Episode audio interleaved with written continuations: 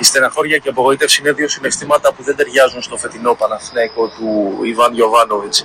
Είναι γεγονός ότι η απώλεια του τίτλου με αυτόν τον τρόπο την τελευταία αγωνιστική ε, φέρνει πίκρα και το αίσθημα της αδικίας γιατί η ομάδα όλη τη σεζόν ήταν πρώτη. Ε, Παρ' όλα αυτά, η αλήθεια είναι ότι ο Παναθηναϊκός ούτε στο φάληρο ήταν αυτός που έπρεπε, έχοντας τα ελαφρυντικά ε, του κορονοϊού και όλων όσων ε, προηγήθηκαν, αλλά και στα δύο προηγούμενα match ball που είχε για τον τίτλο με τον ε, ΠΑΟΚ και την ΑΕΚ δεν έκανε την ε, κατάλληλη εμφάνιση. Ε, πλέον όμως αυτό που έχει σημασία είναι άλλο. Ο Παναθηναϊκός να κεφαλαιοποιήσει τη φετινή σεζόν, να επιστρέψει ως μόνιμος διεκδικητής των ε, τίτλων και να μην ε, αποτελέσει ένα πυροτέχνημα.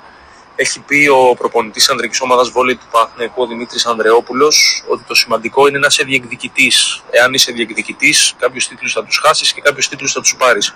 Αυτό πρέπει να κάνει ο Παναθηναϊκός. Ο Παναθηναϊκός πρέπει να δει με ψυχραιμία την επόμενη μέρα του, να δει τις αδυναμίες του, να τις διορθώσει, να ενισχυθεί, να δυναμώσει κι άλλο σε όλα τα επίπεδα και να μπορέσει του χρόνου να είναι ξανά διεκδικητής του τίτλου.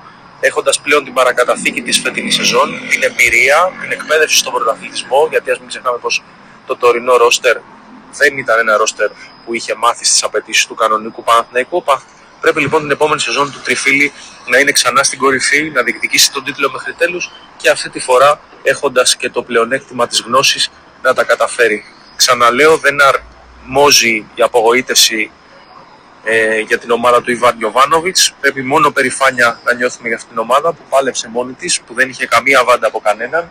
Γιατί στα κρίσιμα η διαιτησία βοήθησε πολύ την ΑΕΚ, η οποία είχε ένα εξαιρετικό σύνολο, έπαιξε ωραίο ποδόσφαιρο, ε, αλλά είχε και τις ε, αβάντες που χρειάστηκε. Ο Παναθηναϊκός δεν τις είχε, οπότε πρέπει με τα δικά του όπλα του χρόνου να παλέψει για να είναι ξανά εκεί.